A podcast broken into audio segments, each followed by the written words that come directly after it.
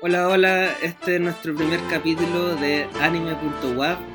Estamos con Hatu, eh, escritor, eh, compositor musical. Hola, Hatu. Hola, ¿qué tal? Aquí estamos. Y yo, ¿Todo Vladimir? Bernechea, artista visual, y vamos a hablar sobre anime. Eh, hoy día vamos a hablar de. Vamos a partir con una serie bien popular que es Rurouni Kenshin no Samurai X, Que fue Claro. transmitida en 1998 en Chilevisión y en Japón desde 1996 a 1998. O sea que aquí en Chile llegó como no, recién salió de Japón. Ya. ¿Tú te acuerdas en qué horario se transmitía? Lo daban en el Club de los Tigritos. Ah, o sea, era temprano. Sí. Buenísimo. Aunque no me acuerdo si era temprano o era de tarde. Ya. Pero, Yo creo que era de tarde. Sí, pero era el Club de los Tigritos, lo dieron en 1998 y no sé, no me acuerdo muy bien la fecha, pero en los 2000, a principios de los 2000 lo dieron en Cartoon Network. Sí, sí, eso recuerdo también. Porque yo la vi en Cartoon Network cuando iba como en quinto básico y tenía el recuerdo de que ya la había visto en, televi- en Chilevisión. Claro. No, yo la vi en ambos canales. Sí, que somos, somos, somos de otra década. Somos, vimos Loba en VHS, así. De hecho, el- la película de Rurouni Kenshin yo la vi en un VHS que compré en, acá en Rancagua y que era subtitulado por Ilion, que es el primer fansub chileno, uno de Valparaíso. Ya. Oh, Cacha, así. Y esa película tiene la canción central en Niji del Arcanciel. Ya. Oh. Cacha, ese. Larkenciel. Ojalá no lo bajen, por ser Larkenciel. Ya que están bajando todo. Bueno, es que ahora, ahora se baja todo. Oye, para, estamos yo creo que haciendo un pequeño resumen de la serie, para los que no Sí. lo han visto, pero una cosa más o menos simple. Eh, el protagonista es Kenshin Himura, que es un samurái que viene del régimen Tokugawa y que, que- y, y vive en la era Meiji, que ya como los samuráis dejan un poco de tener su, su apogeo y de hecho ya se prohíbe usar katana porque se supone Claro. que es un tiempo de paz, como es como lo que acá se llamó la transición. Es que fue de esa manera, porque Sí. fíjate que la Era Meiji empieza en 1868. El anime está como ambientado como en el año 10, 11 de la Era Meiji. ¿Ya? Y, a ver, claro, la constitución Meiji se hizo en 1890. ¿Ya? Y ahí se establecieron varias cosas, la figura del emperador, los súbitos, propiedad Claro. privada. Claro, entonces estaba en esta época y que más o menos y él había sido un asesino muy connotado del periodo anterior y él vive en, el contexto de la serie como un vagabundo que va que va errante en distintas distintas partes de, de Japón y en Tokio creo que era donde se encuentra con un- un- una persona, con una profesora de Kendo, que estaba Exacto. detrás de, de él, porque, pero había una persona que se hacía pasar por él, por el, por Kenshin, y estaba matando gente. Entonces, eh, Kenshin se ve involucrado con esta profesora de Kendo y la termina def- salvando del impostor del mismo. Claro. Entonces se queda ahí con ella y ahí se empieza a desarrollar la serie y un poco sobre eh, cómo él lucha con su pasado de asesino y ahora que él tiene como regla no matar. Entonces usa una espada con filo invertido. Entonces como pelea sin, sin, sin con una espada que no, que no mata. Y, Claro, lo que hay que tener presente en este anime es que tenemos los OVA, Sí, que son los son cuatro los que vienen antes. Son, sí. Que, es de esa, de esa época del Tokugawa. Y después los dos posteriores, que o sea, tiene, tiene cuatro posteriores, o sea, o sea, que salen, tiene los dos posteriores, que son después de la serie, y tienen unos que, que son de, de un, del último arco de la serie, o sea, del penúltimo arco de la serie, que son que la lucha contra Shishio, que es un, un asesino que lo vino a reemplazar en, en el periodo anterior. Entonces sacaron ovas de, esa, de ese arco también. Pero los como principales ovas, los que son como más que aportan afuera de la serie, son estos primeros cuatro que tú mencionas y los dos que son posteriores a la serie. Es súper importante destacar que cuál es la como el arco de personaje de Kenshin, el protagonista, si es una cuestión de redención, mendigaje, absolución, ¿qué Igual se... Yo lo veo... Dime. Igual la figura del, del, del samurái mendigo o errante se utiliza se ha utilizado mucho en, el, en, en distintas historias narrativas y en el cine eh, sobre cómo queda el samurái después de, de la época de los samuráis. Claro, el desfasado histórico. Sí.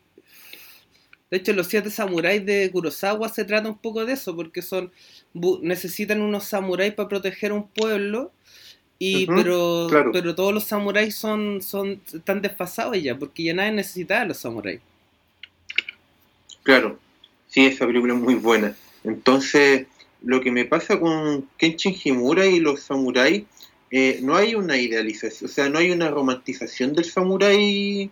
No, o sea Kenshin es bueno porque, porque nació bueno.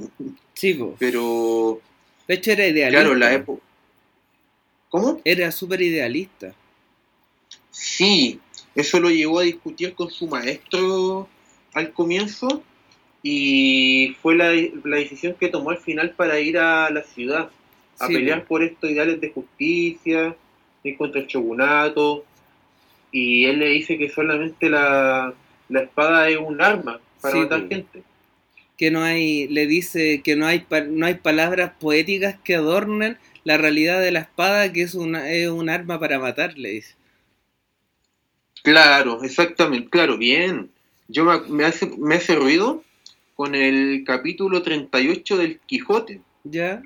Que se llama El discurso de la arma y las letras. Y entonces ahí explica un poco, habla de cómo el soldado es miserable y todo eso, mientras combate y defiende el país, y a su vez hay un universitario, un humanista letrado que las tiene todas. Claro. Y ahí como que yo encuentro que si Kenshin hubiera leído el Quijote, claro. hubiera tenido un poco más clara la película. Pero en, en, en OVA se, se, nota que Kenshin era, tenía, era muy chico, era niño igual todavía. E, era un pues asesino que era un niño. Era un chico. Incluso para la, la chica esta con la que... La primera. Sí, con la que está en la relación en, lo, en, en el pasado. Sí, pues ya era mayorcita. Sí, pues. De hecho, ahí. ahí, ahí, ahí. ahí rosa la, la legalidad. Ah. No, pero es súper fuerte la como el subtexto de la serie, como eh, de que estamos hablando de un, un ex asesino al que constantemente los enemigos que se enfrentan son enemigos que en verdad no es que están en contra de él, sino que están buscándolo, están buscando a, su pasado, porque quieren combatir con el asesino. Y el asesino ya no existe, pero él se ve enfrentado siempre a la a, a, su pasado, o sea, las batallas son contra contra contra lo que fue. Claro, también el hecho de no dejar la espada cambiarla por una de filo invertido, igual me hace como la idea de un adicto, un alcohólico, así que no un alcohólico a su espada. Puede ser. De hecho, al principio, en uno de, los primeros capítulos, cuando lo detienen, lo detiene un, como unos pacos eh, del, del Meiji, después aparece como ya, como el, el, ultra general de, y lo saluda y le dice que ya en esta época no era necesario la espada, porque que tenía que dejarla. Y él dice que la iba a seguir utilizando mientras podía proteger a su gente cercana. Pero nunca dejó de ser samurái. No, para nada. Eh, asesino no sé. Quizás dejó de ser... O sea, el hecho de tener la espada, no sé si te hace un, un asesino, no. Igual tuvo que derrotar a Makoto de alguna manera. Y lo mató. O sea, se, se murió solo. se lo pitió, se lo pitió, se lo pitió, lo derrotó, dejémoslo que lo derrotó. Lo llevó a la muerte. Entonces, eso es bien, lo llevó, claro, lo invitó, lo invitó. Te sugiero. Entonces, eso es como bien de la arma y las letras, salir a apañar con la arma. Sí, pues. Sí, de hecho hay el, eh, hay una parte que, que habla sobre el, sobre el herrero que hizo la espada sin filo y, y el herrero lo que Sí. hizo fue hacerle un reto a ver si a ver si encuentra algún tipo de respuesta teniendo un- una espada sin filo. Ese era un gran herrero, tenía, tenía un hijo también que al final se dedicó a otras cosas, no a la arma, y Sí, po. fue, fue el que reparó finalmente la espada del, de Sí, Kenshin. No me acuerdo si la reparó o tenía guardada otra otra espada sin filo. Sí, Sí, exactamente, sí, exacta, en Sí. claro. Que parece que el papá ¿Era, la, era ah, en la tumba? No, pues no era en la tumba. como en un altar que tenía. Ya, sí, de eso me acuerdo, sí. Porque parece que, que el papá había, al final de sus días, había llegado como al mismo ideal de Kenshin, como a la misma, como al mismo pensamiento. Hoy, bueno, igual eh, importante, es que también es de, los terrenos tuyos, que Kenshin, o sea, Samurai X Rurouni Kenshin tiene se, par- se- se- es particular también por, por su soundtrack. Que, que en, la, en la serie tiene, lo bueno que tiene, que Eh, tiene, tiene como openings y ending de bandas muy connotadas de Japón. Ah, claro. Que tiene Sí. eh, Julian Mary, Siam Shade, L'Arc-en-Ciel. Eh, sin embargo, el, el- el- la música de fondo ahí me, me aguatea. Sí, no, tremendamente. Ahí la, el OST, cuando se busca el OST en internet, como que aparecen más cosas cortas o compilaciones de, Sí, de fans. No, no, hay, no, hay, no hay nada que destacar del, del soundtrack de la serie. No, sin embargo, el soundtrack De de, la- los OVA es de bueno. lo que Sí, tiene, engancha con su melodía de flauta. A la, dentro de la, creo que en la tercera o en la segunda sale harto flauta. Sí, Sí. No, no tanta flauta, pero sale una melodía de flauta que es muy conocida para la serie. ¿Cachai? sí. Y también, pero ahí le sacan harto provecho con las melodías de flauta y como los instrumentos tradicionales japoneses en el en los OVA. Claro, Sobre todo flauta. claro. Sí, con la flauta japonesa es súper... Eso es lo que me... Eso es lo- que... Es que igual no es tanto para... Para una obra yo creo que se le pudo dar más, pero quizás el silencio en medio de una situación tan dramática como es la historia del inicio, Sí, sea mucho más indicada que un soundtrack así arrollador claro. o épico. Sí, pues. y a veces es mejor quedarse con el silencio.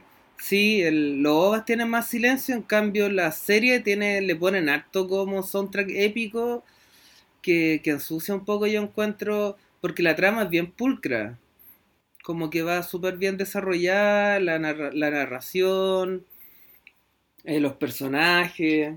Por ejemplo, otro aspecto que es interesante de que es un anime de, de época, entonces eh, la mayoría de los personajes como existen realmente y los movimientos que se hablan son reales. Por ejemplo, los Shinsengumi, que eran como los policías de del Tokugawa, los Niwabanchu, que eran el equipo de los ninjas.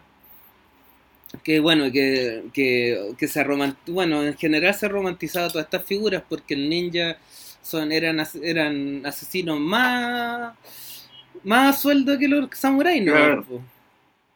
Claro, y los combates duraban uno o dos golpes y Sí, chao. pues, sí, no, era- no existía combate que durara más que eso. Claro, te mato y listo, chao. Sí, no, sí, es terrible. Eso del. Esa época de ascenso de cierta aristocracia y lo que serían los comerciantes y los civiles fueron los que, junto con la llegada de los gringos, como que acorralaron al shogunato. Sí, pues. ¿Sí? Sí, sí. Porque eso, cuando los gringos llegaron, fue como el 50 53 y ese tratado que firmaron, que fue muy vaca de parte de los gringos, eh, es que fue muy vaca. El 54 fue. Fue igual por el mal menor, ¿cachai? Ya. Porque pues, nos, vamos, nos, estamos, nos estamos yendo en otra, pero breve. Como los ingleses habían humillado a China Sí, en la guerra del opio, que fueron dos, Japón como que dijo, "Mm, se nos viene encima. Entonces como que yo creo que vieron el mal menor en el tratado que firmaron, en el de Tomaguaba, Sí. 54. Y luego empezaron a firmar con los rusos, con los franceses, y ahí como que llegó el béisbol, Sí, entre pues. otras cosas. Bueno, según la serie, eh, en, el, en la era Meiji, las armas de fuego las traen los ingleses. Hay un Sí, capítulo. pues los, comer- los comerciantes, los Sí. piratas. Los piratas. Es que ahí entre islas se manejan. Claro, exactamente. Bueno, la- las rutas comerciales de entre islas deben, deben haber sido como las más prolíficas de la época. Por lo menos lo que fue el Imperio Británico, sí. Recordemos que Japón estuvo como, ¿cuánto? 251 años en aislamiento. Claro. De hecho, eso, eso se nota mucho en las guerras posteriores, como en la... Por lo único que se, por lo único, lo único, lo, lo que uno se informa a través quizás del cine, que sale que siempre Japón estuvo atrasado en tecnología porque eh, no, no recibía el impacto de Occidente. Claro. De hecho, por ejemplo, está esta película de, de Ghibli, del Miyazaki, esta que es como El viento se levanta, creo, que salen como, que muestra como aviones como de madera, así. Ya, O sea, yo creo que ya, muy extremo el caso, como así como romántico, pero, pero yo creo que más o menos igual pudo haber sido como es el, el desfase. sí, yo también creo que el desfase, aún así, a pesar de todo el, el apuro en que se... O sea, no, el desarrollo rápido que hicieron, estaban exactamente en eso, yo creo. Sí, ¿cachai? Sí, el auge, el auge tecnológico de, de Japón eh, es post Segunda Guerra Mundial. Sí, pues, post Segunda Guerra Mundial. O sea, ahí es como que se aplicó porque tuvo como una especie de lo que se llamó el milagro económico, que se metió en la, en la industria de los metales y empezó a ganar plata y de repente ya era una potencia mundial del dinero. Claro. Bueno, y bueno, pues volviendo a Samurai X, Samurai X también fue súper prolífica en cuanto a que tiene ya esto, primero seis ovas, tiene otros dos ovas que son parte de la serie, una película que también trata como sobre, sobre cómo se enfrenta con, el- con un asesinato del pasado Kenshin y tiene una trilogía de live action. Claro. Sí, Eso eh, está, eso está muy buena, oye. Tan, sí. tan excelente.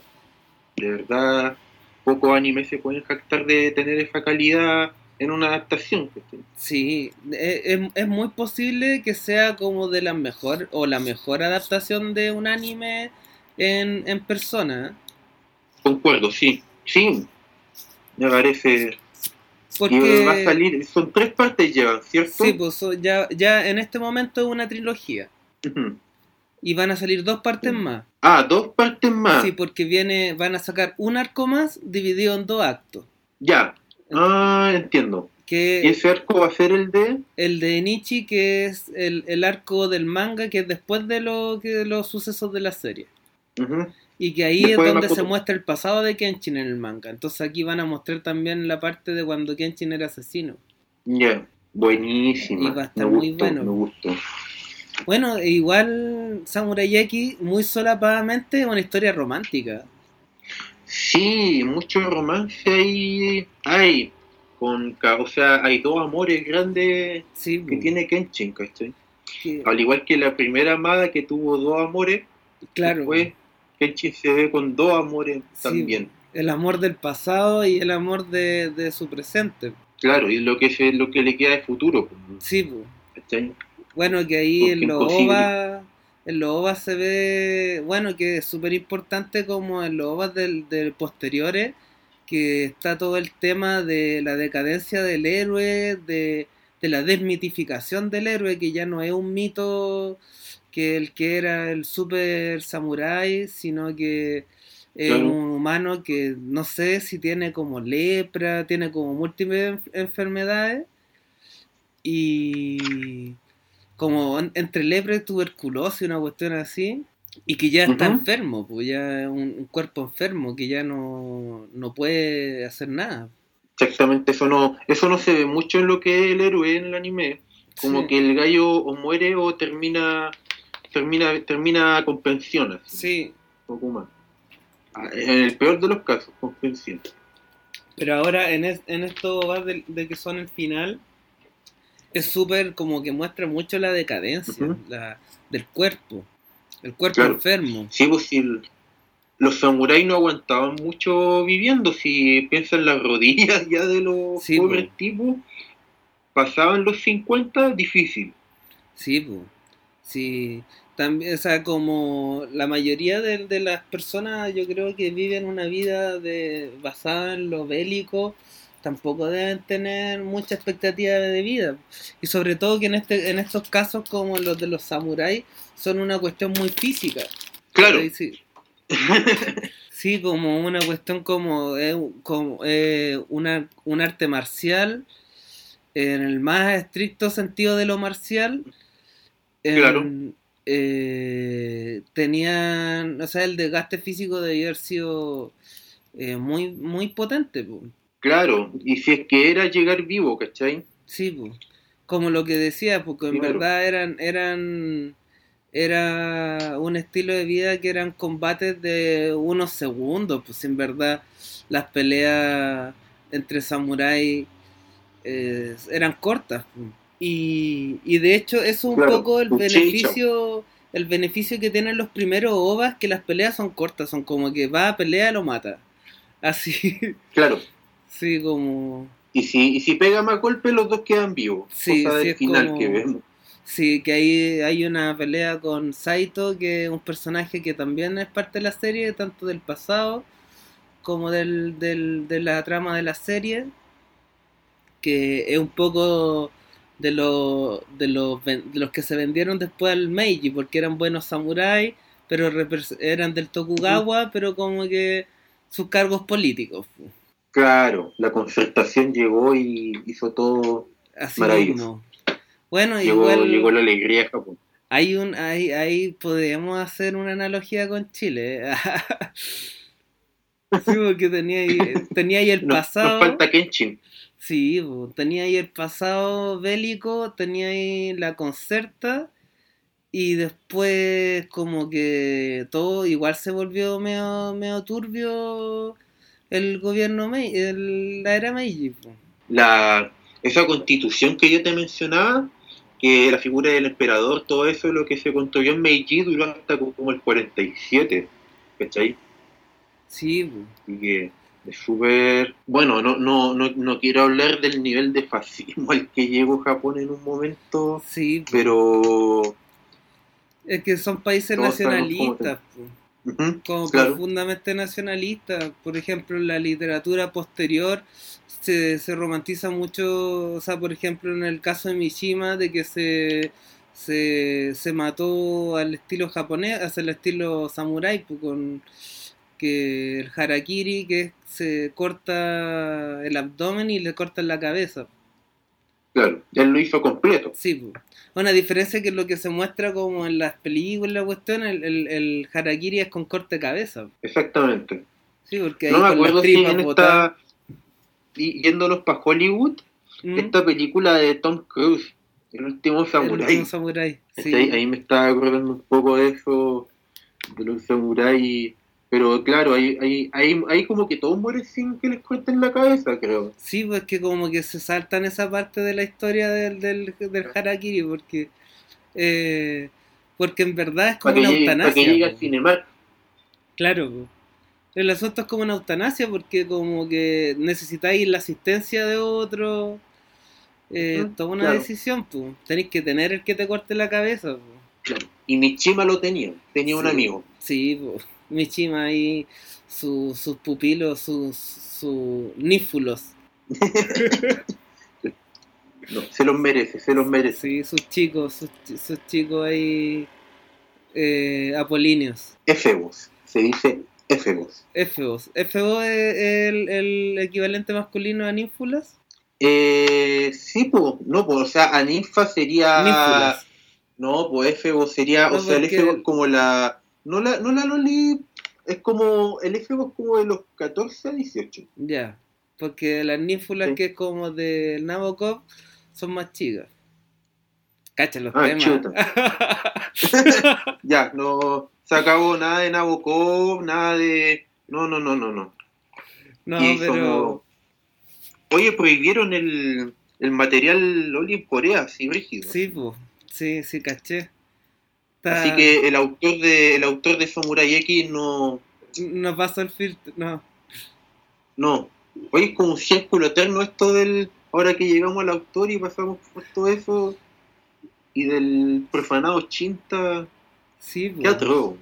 Sí, ahí está también esa discusión de separar el autor de su obra, po, porque a Watsuki lo, lo cacharon ahí, ahí lolicón, po. Totalmente. Totalmente. y de hecho por eso le cancelaron que iban a, iban a animar el arco de Nietzsche. Ah, por eso se canceló. Sí, po. Justo lo iban a Oh. hacer y salió la polémica. Ya. Oh, qué mala. Por eso no, no prosperó esa idea.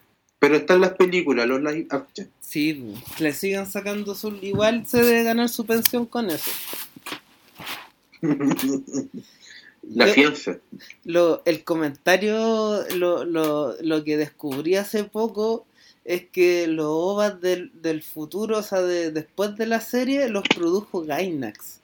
Que son el. Bueno, que ¿La para los que no cachan, son el estudio que hizo, hizo Evangelion, Entre otras. entre otras. Entonces. Eso, eso es cuático, porque quizás por eso son tan, son tan tristes. po.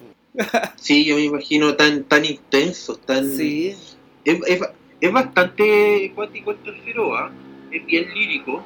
sí. Es bien que se fija en las cosas mínimas, en las estrellas, en el laguito, en la nieve. No sé si nevaba en esa escena, pero está todo, todo era un en, en, en el, en el futuro, en, el, en los OVAs del, del, de- del 5 y 6 son eh, harto cerezo, como, Ya. como, como- porque se supone que como que quería llegar a ver como la primavera, pero la primavera no, no alcanzó a llegar.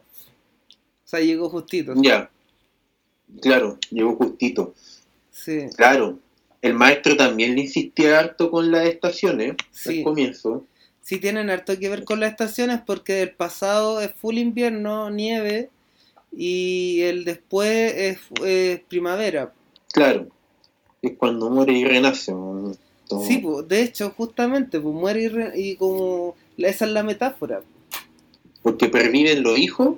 No porque cuando, cuando muere eh, vuelven a ser como Chinta.